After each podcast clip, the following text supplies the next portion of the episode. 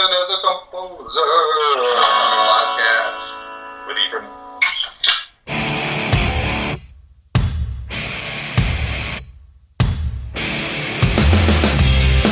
Intellectual stimulation by way of mobile devices. Welcome to another exciting episode of the Atomic Podcast. And here is your host of the show, Efren Guzman. So how long? How long you been in show business for? Um, I don't even know.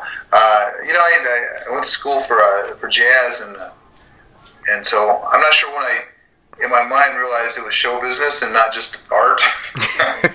Because I remember I did my first job, and uh, it was for a, uh, it was for a movie, and and they said, okay, send us an invoice. And I said, what's an invoice? Whoa, you're dating yourself there.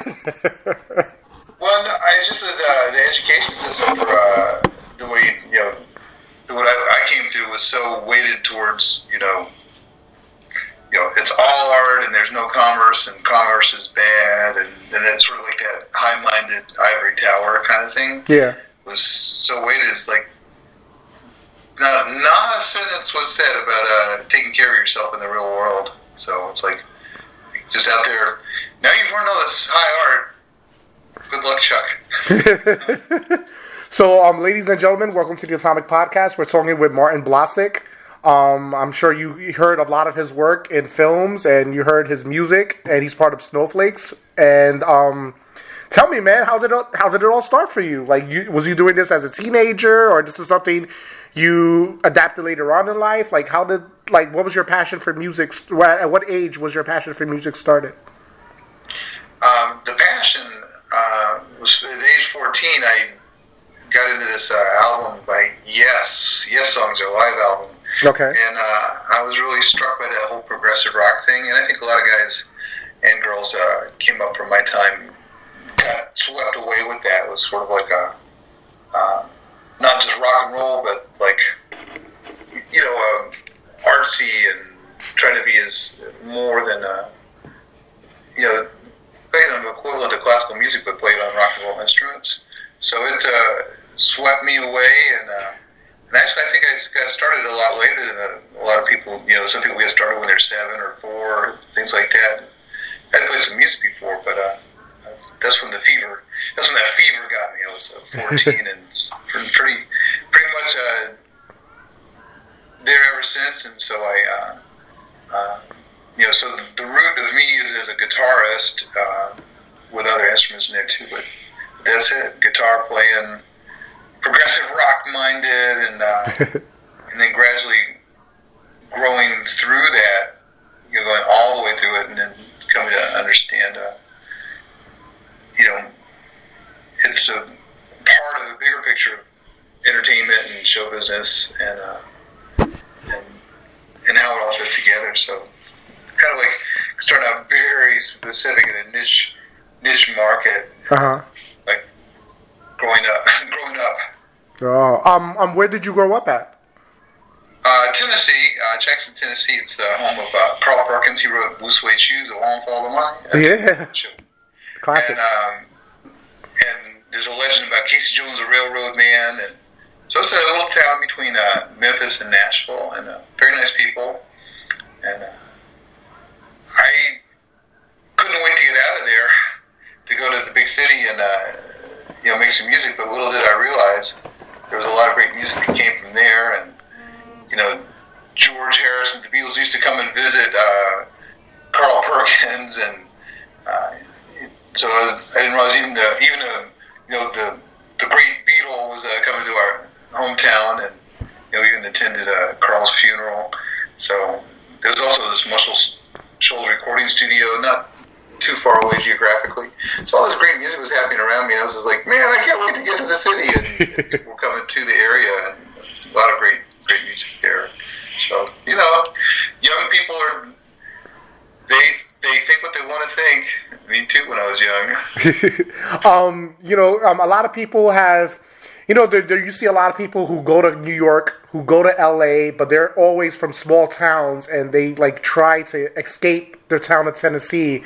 Um, was you a person that you knew early on in life that Tennessee was not for you, that you wanted to venture out into California?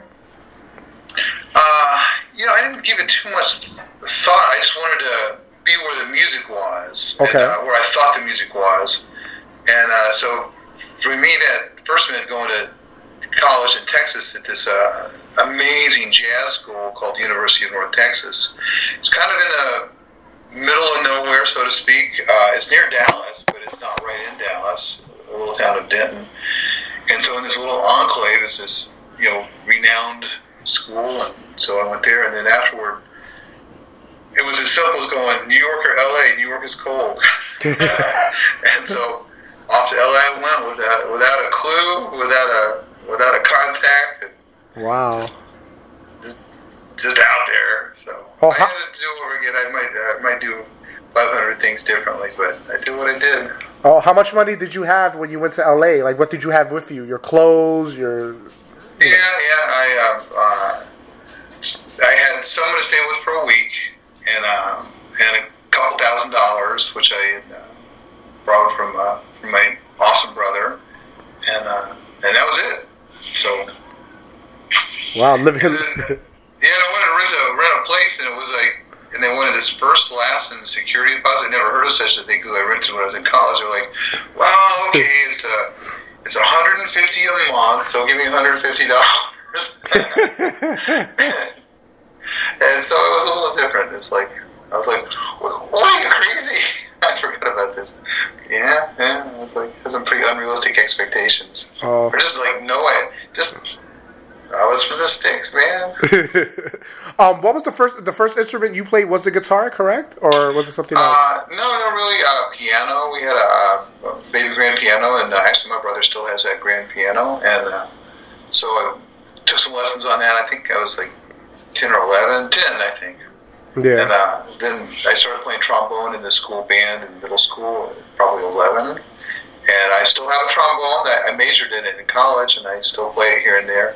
So, uh, yeah. And then, then I picked up the guitar. Uh, there's a song by Steve Howe from Yes called Mood for a Day. Yeah. All the guitar players out there will know that for sure. And uh, so, you know, I, I just jumped in the deep end. That was, that was the second song I learned. The first song was the the Mission Impossible. Bum, bum, bum, bum, bum, bum, bum, bum, bum, bum, bum. I mean, it was a good one because it's still the movie's still freaking huge now with the same theme. Yep. And uh, and, uh, and that mood for a day. I didn't know anything about the guitar, but I learned that song. Oh, that's awesome, man. And then, um, you know, learning guitar, trombone. It's like you're really musically inclined. Is the Blasick family musically inclined, or you're the only one?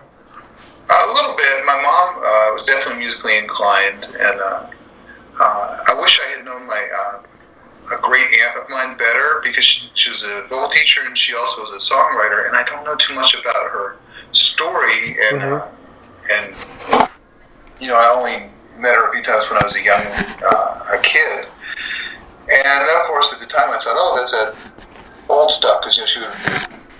You know, see this like some SATB stuff, soprano and her bass stuff Yeah. that she'd write out by hand, and you know, little did I know, I'd be like, you know, writing out my songs with notation too. But you know, with the, now with the computers, it looks beautiful, and uh, so I wish I could uh, follow up with that a little bit. But my mom was a, a nice singer and and a pretty good piano player too. And the difference is that you know she was came up learning like play this note kind of in the classical style, and then you read the music, and when we get that jazz instructions, uh, it's like the Matrix, that movie.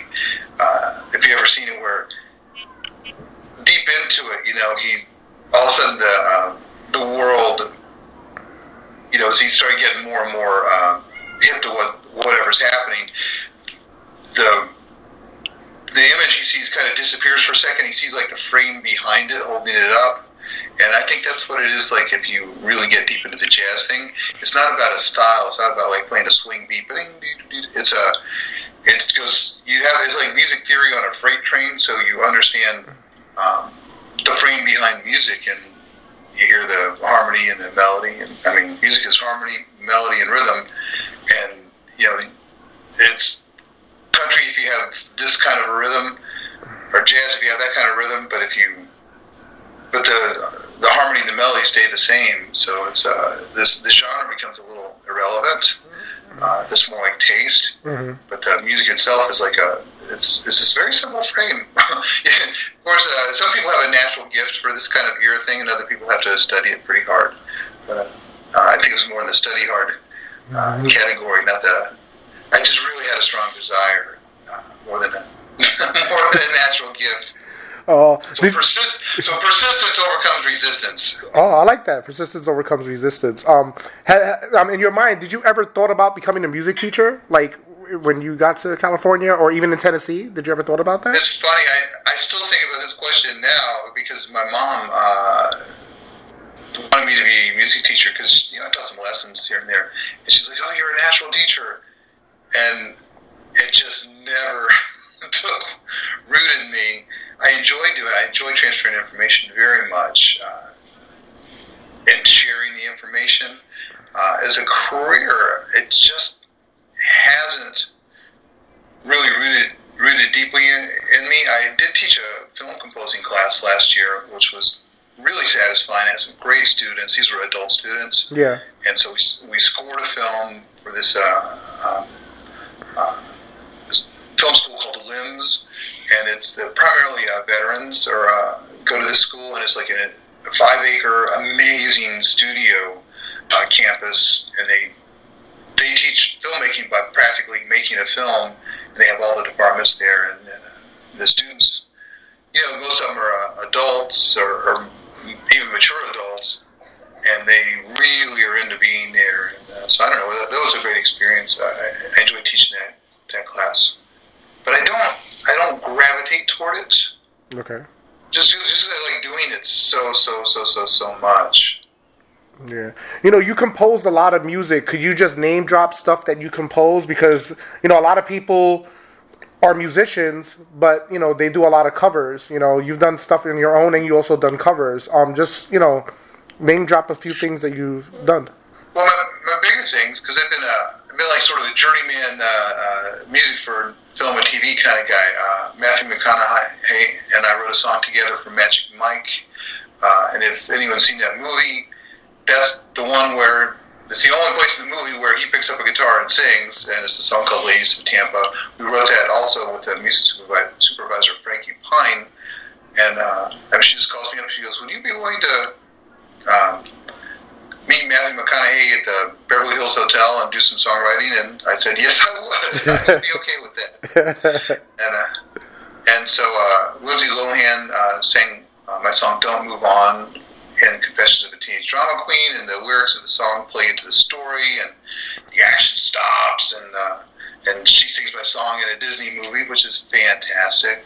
Wow. Actually, uh, Megan Fox is in that scene too, and she wasn't a big star then. She was the like an, an antagonist female in there. Yeah.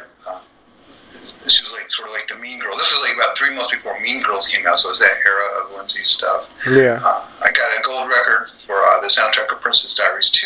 I had one song in it, but uh, uh, Miracles Happen. But it it got on the soundtrack, and uh, and it's you know it's very nice. The gold record happened uh, because of that, and a lot of lot of uh, you know backing tracks, uh, things like that. Right now, I'm super excited because I'm going to be uh, scoring a, uh, a horror film called Blood Pageant Yeah. and uh, it's an independent movie, but it's not just a, a itty bitty one. It's a you know it has some budget. Uh, Natasha, and if anyone doesn't um, know who we're talking about, we're talking about uh, my wife Natasha Blasick, and she's acting in it. She's uh, the antagonist, and uh, although the antagonist isn't on camera uh, throughout, she's more at the beginning and the end. Mhm. Her uh, influence is you know the motivator all throughout, and she'll have some like uh, I think there's gonna be some cool catfight stuff for, for end stuff.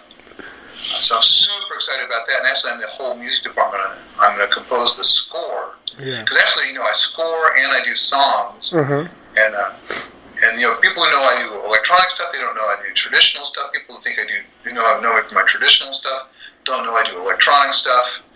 And uh, you know, so people who think I do like the old fogey, they don't know me for the today sounds. And people know me for today sounds. Don't know I know the old fogey stuff. Yeah. Uh, so this is going to be a, a great chance to put it all in one one thing. So we, uh, and it's uh, I just started. Uh, I just shot something yesterday. I'm gonna. It's called Blood Pageant, the music, and so I'm going to document the entire experience uh, as it goes along. Because I, I love watching those composers how they did this, but a lot of it's after they finished it, and then they'll go back and show their tracks. Yeah.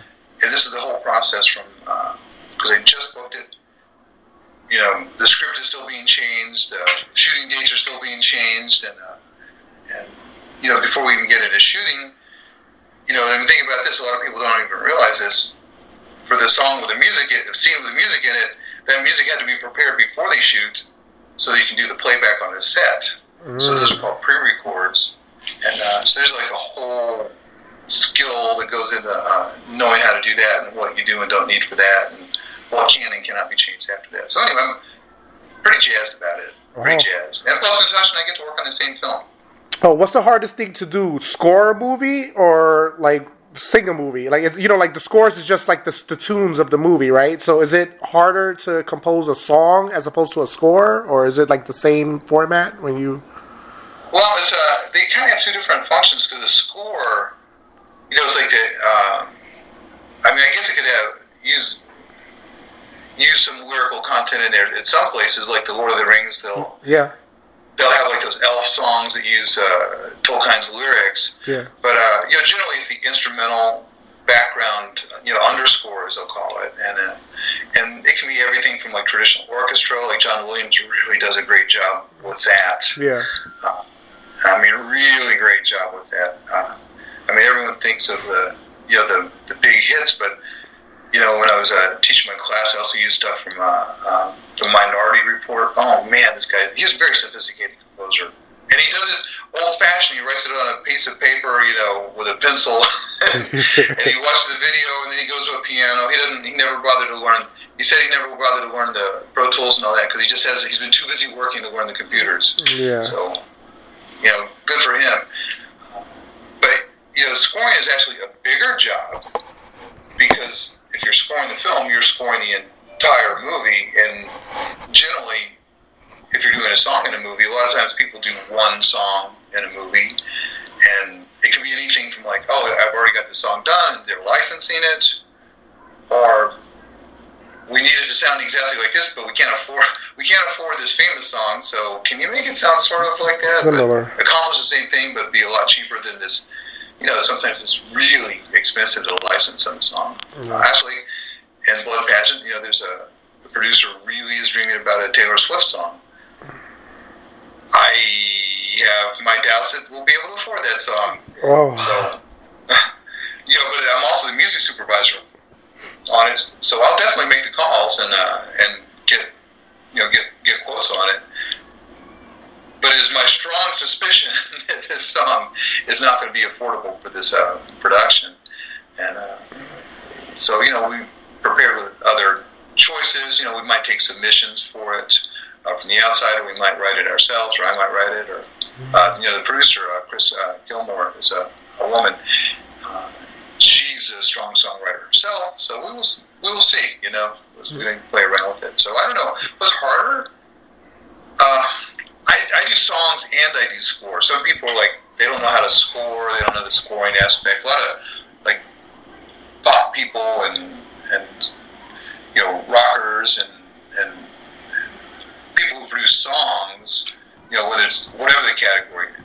Uh, it's not the same as like scoring a picture where it's to the scene, you know, every action and, and, and some composers they just don't have a pop song mentality where it's like, you know, knock, knock, knocking on heaven's door. It's like they just don't have that brain for it, right? You Yeah. know, it's like because they're not they're not rockers or poppers or rappers or or, or whatever it, is. So I happen to do both of those things because you know I'm an active, lifelong indie rocker, jazzer, and you know I, I have an active jazz band, active.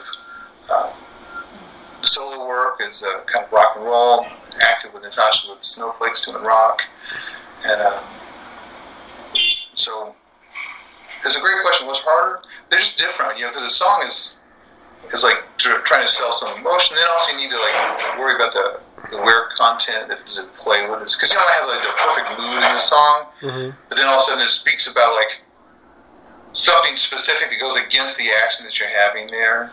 Um, so here's a, actually just I don't know. Uh, um, I, I found it interesting when I learned it is uh, for songs and movies you really want to have the because um, if you just work on a finished famous song and that's all you have, you don't have the instrumental track without the vocal. You're kind of stuck here as the vocal. But a lot of times, you know, the song starts, they sing a couple lines, you know, uh, I love you, you love me, come on, baby, can't you see, you know, like yada yada. Yeah. But then the dialogue happens, and then they go into the next verse of like, you know, I like coffee for breakfast, and it's like they're having this sensitive dialogue there, and uh, so you want to have that uh, vocal instrument, instrumental track separate from the vocal track, and uh, I mean most writers are hip to that these days. You have to provide those elements, but a lot of older stuff they don't have the, those instrumental tracks available. Yeah. So that way you can like duck the vocal down and don't spoil the dialogue. You know, specific for uh, working with picture. Oh, um, how long is the process gonna take for you? Like, how long since you're doing everything? Like, is would this be a longer process? Yeah, yeah, for sure. Because uh, our shoot date was for February 16th, but just got pushed back to April 30th. Oh my god! So yeah, so that's a couple months later. Um, there's five or six songs that we need to have pre-recorded beforehand. Um, you know, there's one where a, uh, a violinist is violining and she's you know she's playing on camera, so and then she she gets killed playing her violin falling off of a building. It's, it sounds like a cool shot, right? Yeah. Uh, so that's the the pre part. So then there's a production part, and it's it's a pretty tight shoot. I think it's three weeks max. Yeah. So it's going to yeah. be like. And then uh, the scoring is after, and so it'll I'll be on this thing into the summer for sure. It'll it'll go on, and there'll be like changes, and put this in, and then you know I'm just expecting a lot of a lot of changes, and uh, uh, I mean you can if you kill yourself, you could knock your, knock out a score in a couple of weeks, yeah. but then. Sometimes you're talking about like, well, you're doing this scoring, but then someone else is doing the orchestration. Yeah. so like, you send you send out like some piano stuff, and you have your orchestrator do it, and then someone else takes care of the rest. Uh, uh, it depends on at what level. But if it's like a, at this level where the composer is doing it all, you know, writing music and delivering the finished sound, because we're not hiring an orchestra for this one. We're not like writing out score parts and putting sheets on stands and having 80 players there. It's uh, uh, going to be electronic, and then hire a few players to come in for key moments to add add stuff like that, add that live element in there. Yeah. Um, it's, be, it's a big project. Now, Natasha, she's the antagonist. She'll shoot for a few days, and she'll be. she might get like a little full, uh, little uh, ADR at the end, where she'll go and like add some uh, vocal work to match bed or something like that, and have a spot. Uh, so for her, it's a few days. For me, it's a few months. so you're stuck. Um, you know, speaking about music, you have a passion for music. Um, what is your favorite genre of music? Uh, I'm pretty much. Uh, I like good music. You know, it's like Duke Ellington said, if it sounds good, it is good. Yeah. so, you know, I see people like real hung up on like, you know, the kind of music they like, and I just like it good. You know, if it's a, if it's a, if it's a good groove, and and I don't care if it's, you know, some people like spend a lot of time worrying about like is is rap music music or not because it's like isn't technical melody. Mm-hmm. I'm like, I don't care. Sounds good to me. Yep. like, it, the beats are so cool, and it's Yeah. like, uh, it's like. It sounds good. What's not to like? Yeah, yeah. I, I say it's pretty much it's like movies. It's subjective. Is what you like, and you know, one you know, you know, you might like a certain song that other person might not like. You know, might not like it, but it doesn't mean it's bad. It's just subjective. I'll tell you another thing. Stuff that like maybe when I was younger I thought was kind of schmaltzier. You know, take like a big ballad by the you know like the, the big voice singers, you know, like Celine Dion songs or uh, Jennifer Warnes or stuff like that. Well, lift us up where we belong. I might have thought when I was a young guy that's kind of schmaltzy commercial stuff. Yeah, Uh, but then know you get a get a gig somehow you might need to do that song in some way or redo it for a, a movie. Not that particular one in my case, but uh, I just remember Jennifer Warnes. I just thought, man, that is schmaltzy. This is when I was a uh, young guy, and uh, and then you you know put a, put some attention to it, and you realize how amazing the work is. and like, oh man, I love those Celine Dion songs. All those big, you know, songs. Or it's like, I don't know. It's like it's good. It's good. So, Yeah. I, I mean, I just came up with that progressive rock. So I was like, in the, I always love that sound of like some, some like playing, you know, kind of like really that Mahavishnu orchestra where they're like doing this unison stuff, and it kind of it was kind of like this really tightly done routine. It's almost like a gymnastics routine, like a circus, and I that got me fired up. But I mean, I still admire it and I still enjoy it, but it's let's just say I'm a dude. Um, what um composer you admire? I know you talked about John Williams, and I know he's he's awesome. Um, are you a fan of like Hans Zimmer and different other people as Well, well? I mean, if you're if you think you're not a fan of Hans Zimmer, you probably just were enjoying the movie so much you didn't specifically notice the music because Hans has a way of uh, uh, transporting you into the story. I mean, Yeah. just- you know, it's funny, and I think he does it more simply hmm than uh, than John Williams does. But it, it something about it is really emotional, and it goes right for that emotional element, and also in a way that has a kind of a transporting you to another world kind Yeah, yeah, of thing. Hans is great. I, I met him once. I didn't realize it. I didn't know what he looked like, yeah. and we were sitting around at some table in some studio, and so it was, man, you got to talk to Hans Zimmer. I'm like, which one was that? Oh my god. I had a studio nearby, and uh, and someone's asking about my studio. He got all interested in me. Oh, where's your studio? And he was like nice as can be. And Yeah. little did I know, a few blocks away, he has his mega studio because you know he's uh, he's his his composition isn't just one man. He has like a team of composers who yeah, you know he'll he'll come up with a theme, and you know he's got so much work that one person couldn't do it. And so he's got a whole farm system where he'll bring composers up, and then they'll even go in and get their own careers. And uh, so you know he's he's a he's a force in the industry for sure. So I'm just a little guy. He's a he's a lion. yeah. So I, I don't know. So, I mean, every time I hear stuff, I'm amazed. Uh, uh, I wish I would remember this fellow's name. It was a. I was just listening to this score for uh, uh, the Woman in Black. It's a Daniel Radcliffe movie. Yeah. And I was using it as a reference for uh, possibly this film. Actually, there's- there's another film I'm supposed to score. I was listening to it for that. It's kind of real gothic and real traditional, but very moody score. Uh, and I, I had to look up the guy's name because I didn't know him yet. Turns out he's you know done a lot of work. You, know, you find out it's like everyone's done a lot of work, and uh, so I, I don't know. I just, there's there's the biggies for sure. Uh, you know the. Uh, um, the Newmans, all the Newmans are great. Okay.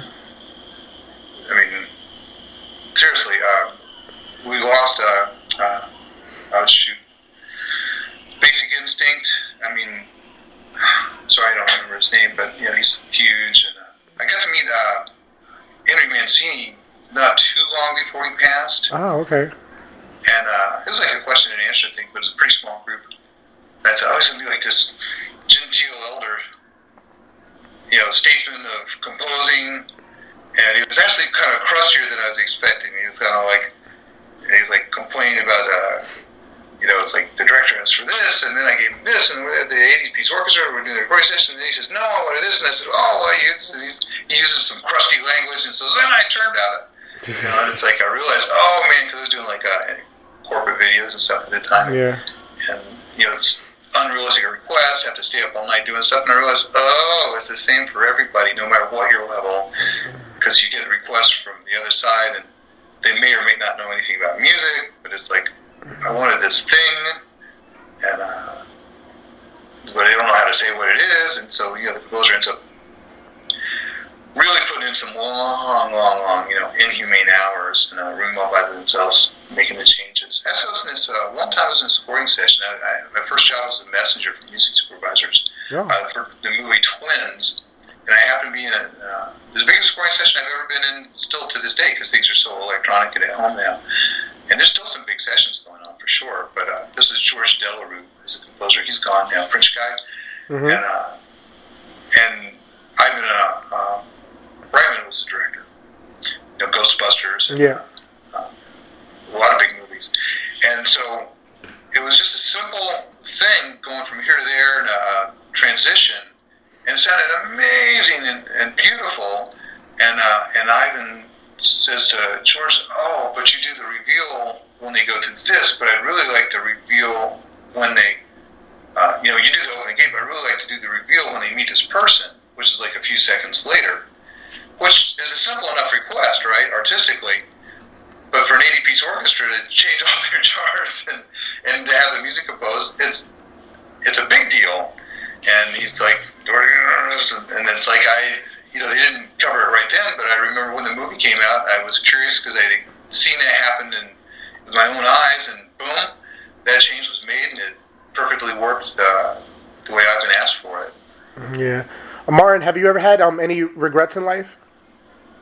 no, never. it's just been nothing but a, a but a, a rose uh. Yellow Brick Road. yeah, man. No, nothing but good times. No mistakes ever. It's been great. I'm just gonna keep uh, keep my head buried in the sand and uh, don't pay attention to what's around me, and uh, I'll keep thinking that. Yeah, come on. But you know, I'm uh, I'm also lucky. I'm lucky. I you know for a million things. I'm lucky. I'm a you know full functioning. You know, because I have friends who are younger than I am who have some issues, and it's like you know I'm very grateful. Like, every day is a new chance. I say, if I were born today with my assets and liabilities, could I or could I not make a life out of that? And uh, so I'll try and fight from there because there's definitely some challenges. Show business is uh, it's tough. You know, it's like you can't rest on what you did before. You got to keep scrapping, keep scrapping. Yeah. How about you? Any regrets? Um, plenty of regrets, you know, plenty of regrets. But you know, I always say, you know, bad experience experience is always a great teacher. So when you have a, like a lot of regrets, it just confirms what happened, and you just realize, okay, you know, depending on what it is, this won't. If this happens again, I'm a little bit prepared. You know, no one's ever prepared for regrets, but you just you it, it, it shapes your armor a little bit. That's how I look at regrets. You know. Yeah, truly, it's like use it as experience, and uh, and hopefully, um, the next time you can see it coming faster. Yeah. Actually, in my own experience, I'll get tricked by the same trick again, but uh, or the getting down the same rabbit hole. But I'll, at least I'll figure it out sooner and get out a little faster. And uh, because we'll, we'll find ourselves, because we are our personality, and, and Mhm. we're still, by whatever weird way, say, "Oh, I'll never go with go with uh, that kind of situation again." And all of a sudden, it's like, "Oh, there I am again." Yeah. Uh, but uh, at least you see it soon, sooner, and sometimes you even see it coming in advance. You're like, "Hey, I, I actually did it this time. I didn't, didn't screw up uh, like that." So you know, they, they say uh, tragedy plus time equals comedy. Yeah. So you know, it's like, okay, keep on, keep on keeping on. Yeah. Um, what is Martin's favorite food? Uh, changing all the time because I've been trying to eat a little bit better. I, I know I Okay. was a, a pizza lover for uh, Oh, New York, New York pizza. If you haven't had a pizza, if you had a New York pizza. Oh, I like those thin crust, yeah, Yeah. yeah. big time.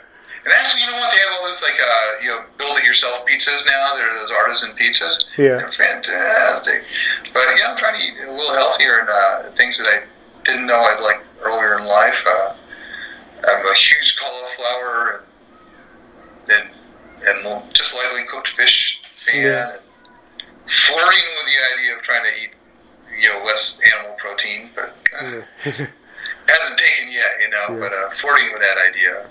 And, you know, things that, I don't know, it's like, I saw this movie where they like, they serve Brussels sprouts and it was supposed to be the most awful thing. yeah, And I'm like, man, that looks good. yeah. You'd be surprised if you if, if you're like on Weight Watchers or something like that. They have a lot of good recipes, really good recipes. Like people say, oh, Weight Watchers, whatever, but they have really good recipes with salmon, chickpeas, water chestnuts, really good stuff. Yeah, man. yeah.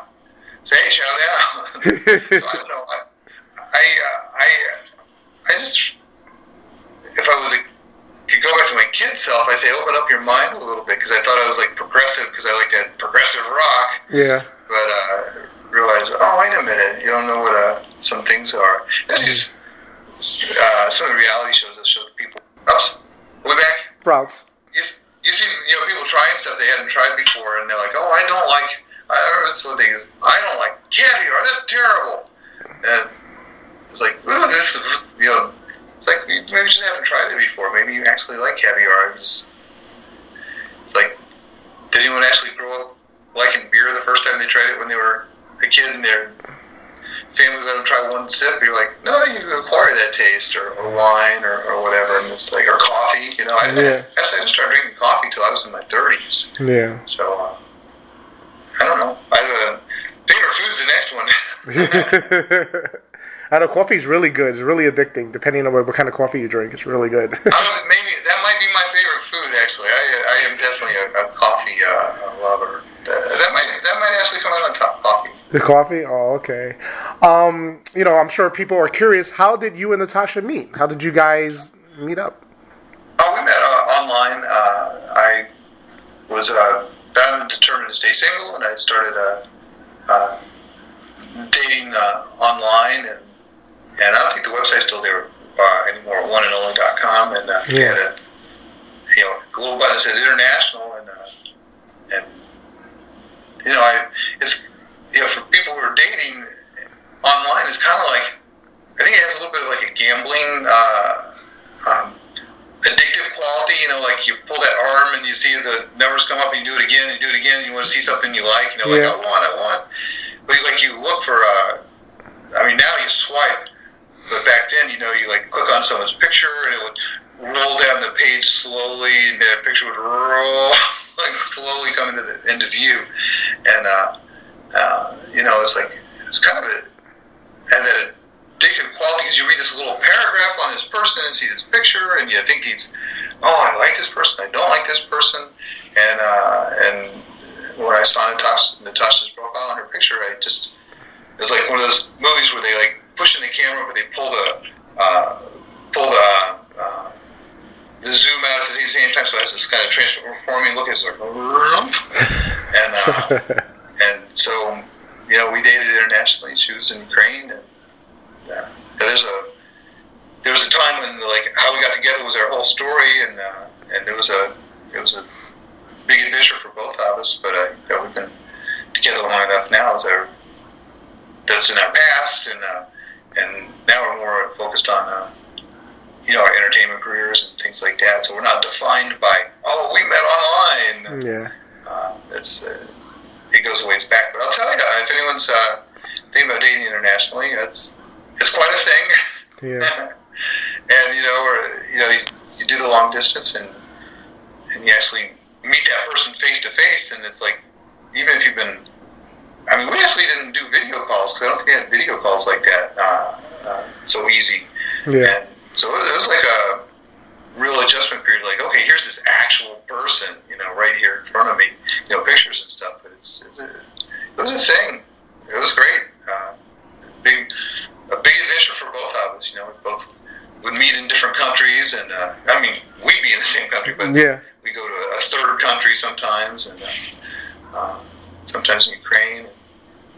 A grand, a grand adventure, a grand romance, and uh, and I'm very blessed and lucky to uh, to have Natasha in my life, and she's definitely my better half, and super smart, super talented, super funny, and uh, and and she needs her morning coffee too.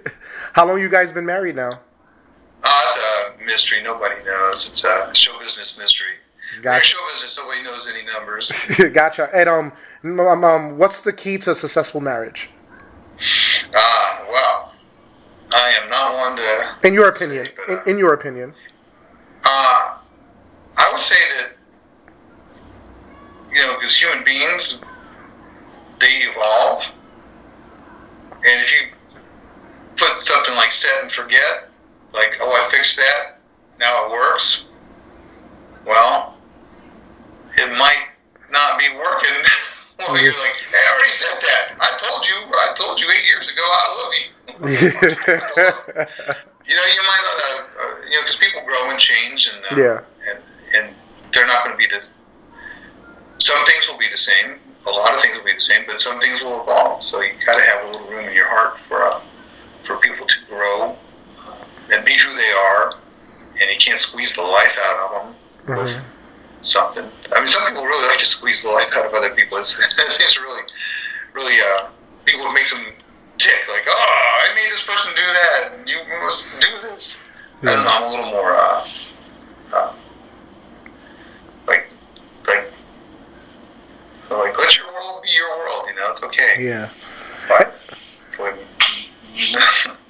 I am uh, living with stuff like that just day by day don't take anything for granted. And, just very grateful. And Natasha's an awesome person, Yeah. super talented. And, uh, and you know, sometimes people, because she has a, a playful side, and sometimes people won't know that uh, she's so smart and because she'll be kind of silly, but uh, but she's very very smart. She's really good at abstract thought, uh, things of the like building these whole pretty complicated thing. You know, like uh, they kind just really uh, she's a she's a pretty yeah. Some of the super smart people like kind of they're savants in one way. Yeah. I think their silliness uh, is belies her uh, just raw intelligence there. So, she's a she's a smart girl, and you know because Natasha's uh, uh, she gets a lot of attention for her her, her beauty, uh, and I certainly appreciate it. But you know, because we were first talking, you know, we were talking on the phone, and I'm like, ah, smart girl, I like it. So That's all. she had me. She had me at hello, literally, because it was like that's all we had. Hello.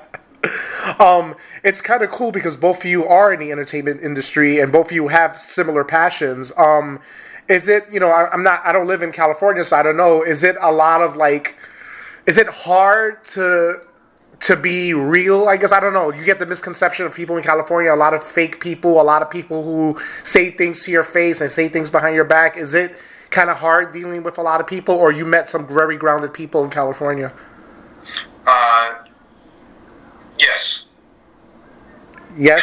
oh, oh, Um, I think it's a misconception that people are especially fake out here. Yeah.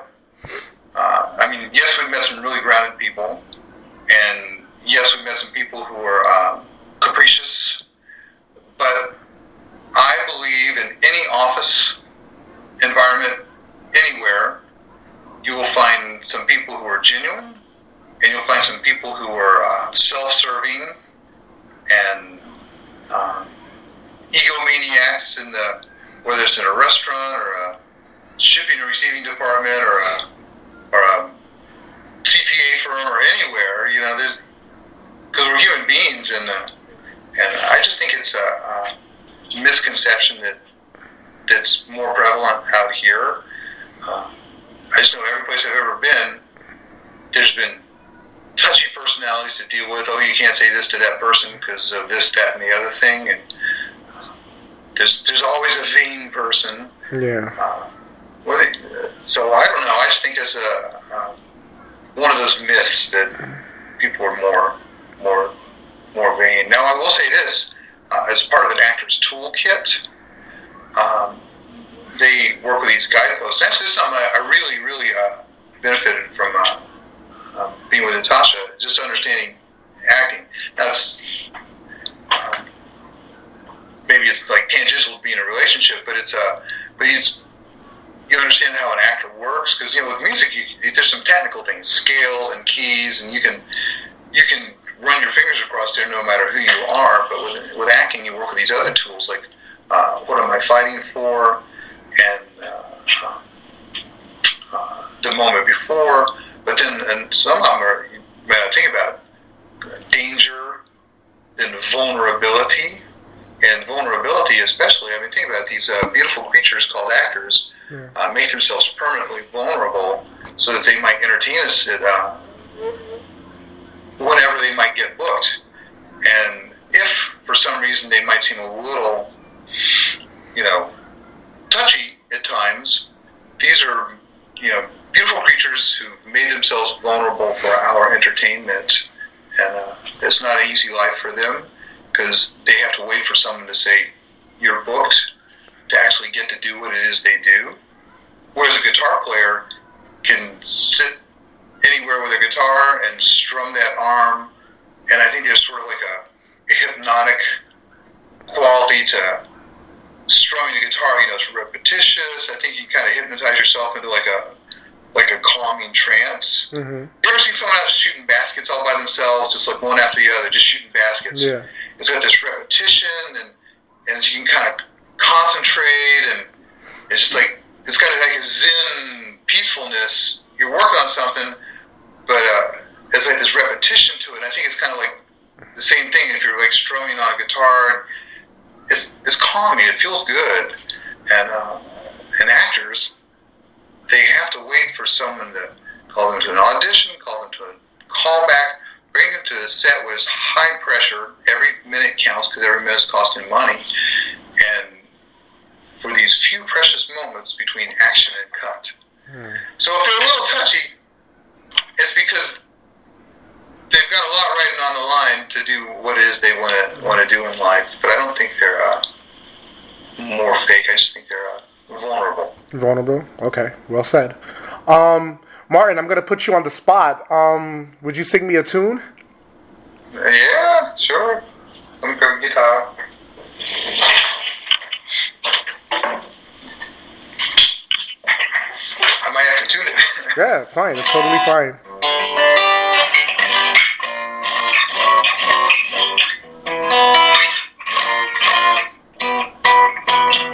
this is a snowflake song I do with Natasha. Okay. Actually like a verse in that chorus. It's called "What Does Your Heart Say." Okay. Uh, we have a video on YouTube. It's, it's an video. It's just uh, a little cartoon Martin and a little cartoon Natasha.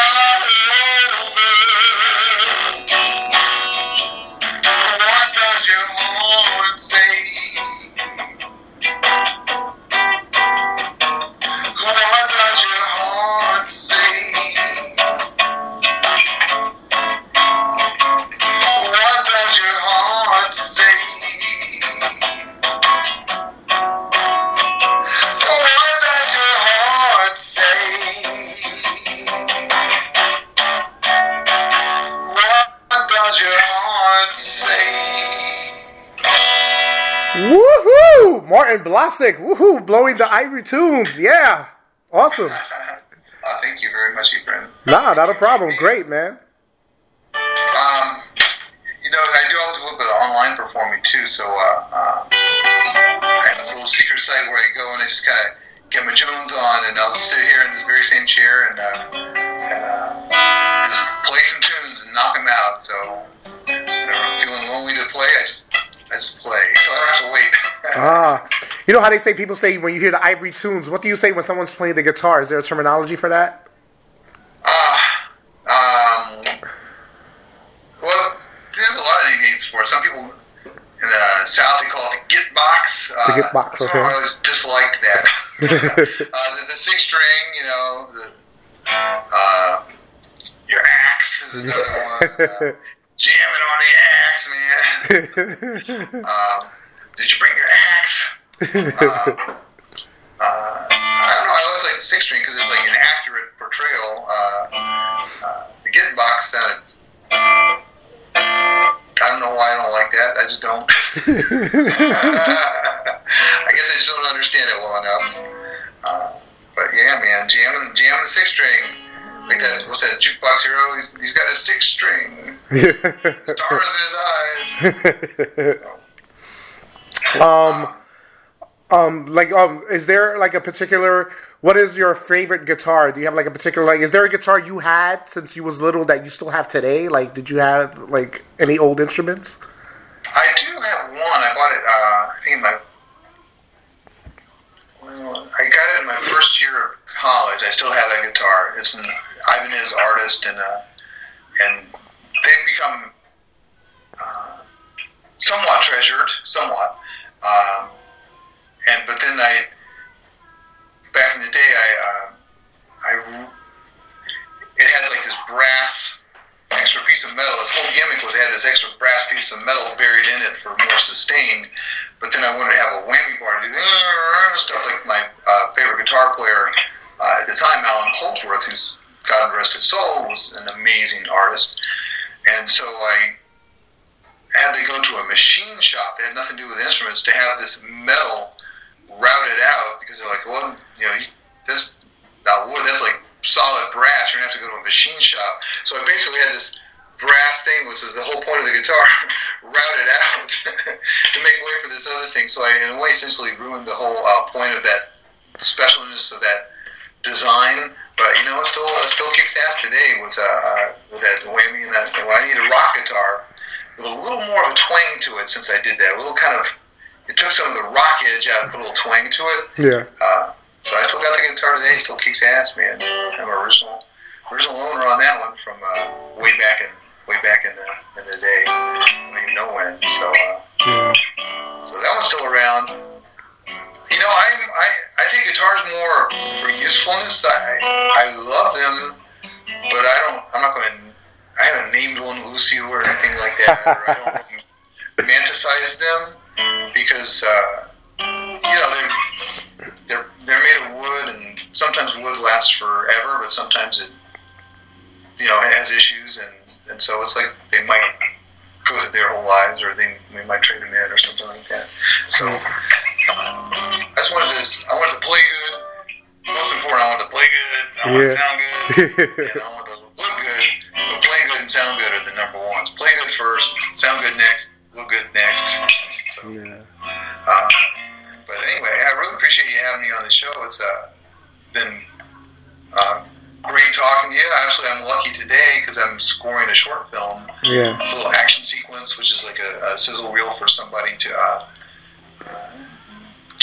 get budget on there. I uh, I don't know if I'm at liberty to tell you all the details, but uh, but there's a couple of uh, familiar faces in it, and so I'm gonna as soon as we get off here, I'm gonna jump into like a, um, scoring naps. It's like seven minutes of action, action, action, and Yeah. some com- comedy in there too. Actually, I'll just share one thing. Is like what I do is I I score with just a piano, Yeah. and and I have to be careful with who I'm working with because if I some people if I let them hear that they're like it sounds like a silent movie. It's just piano, and uh, you know then I'll explode it into like an orchestration. Yeah. And uh, so it, you just have to know your uh, who you're working with, how you make your presentations. But I, I'll do it all on piano, and from there you explode it into, the, you know, even if it's electronic, you know, if it's not an orchestra, you still call it an orchestra. You can still call it an orchestration.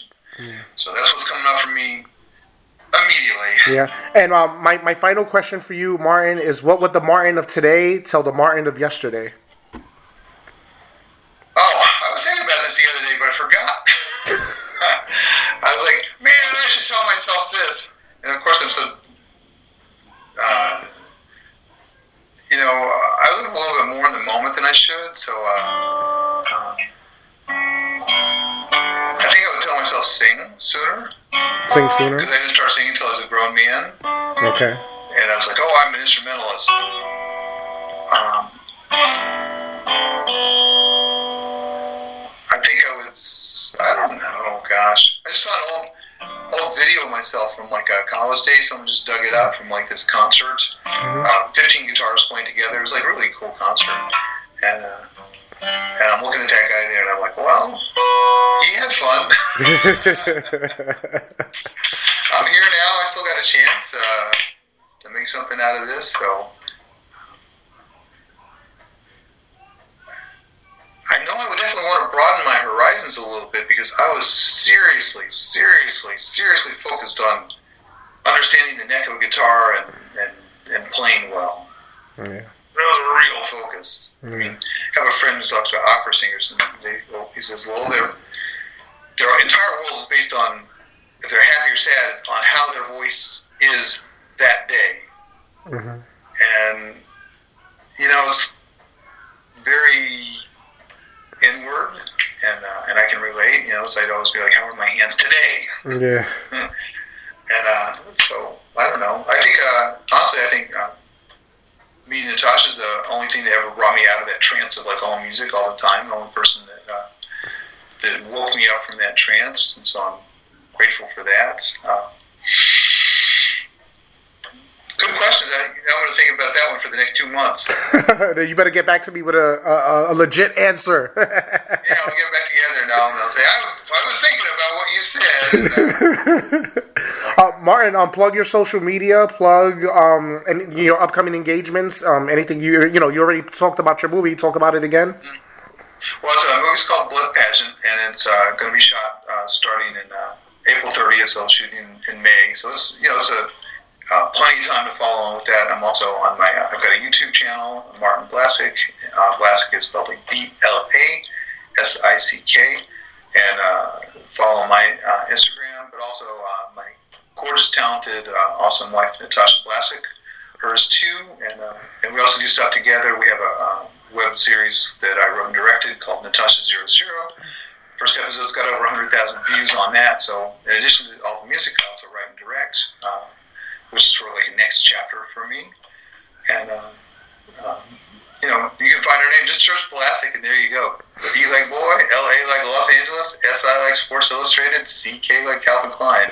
Oh man, how long did it take you to come up with that? That's I amazing. don't know. It just popped out of my head one day, and I've been using it for uh, for years and years ever since then. Because you know, it's like getting people to spell your name. Is, uh, you know, I even ask you about your name, and I'm like E P H, and I'm like yeah. You're very gracious about it. Ladies and gentlemen, that's Martin Blasick. Thank you so much, man.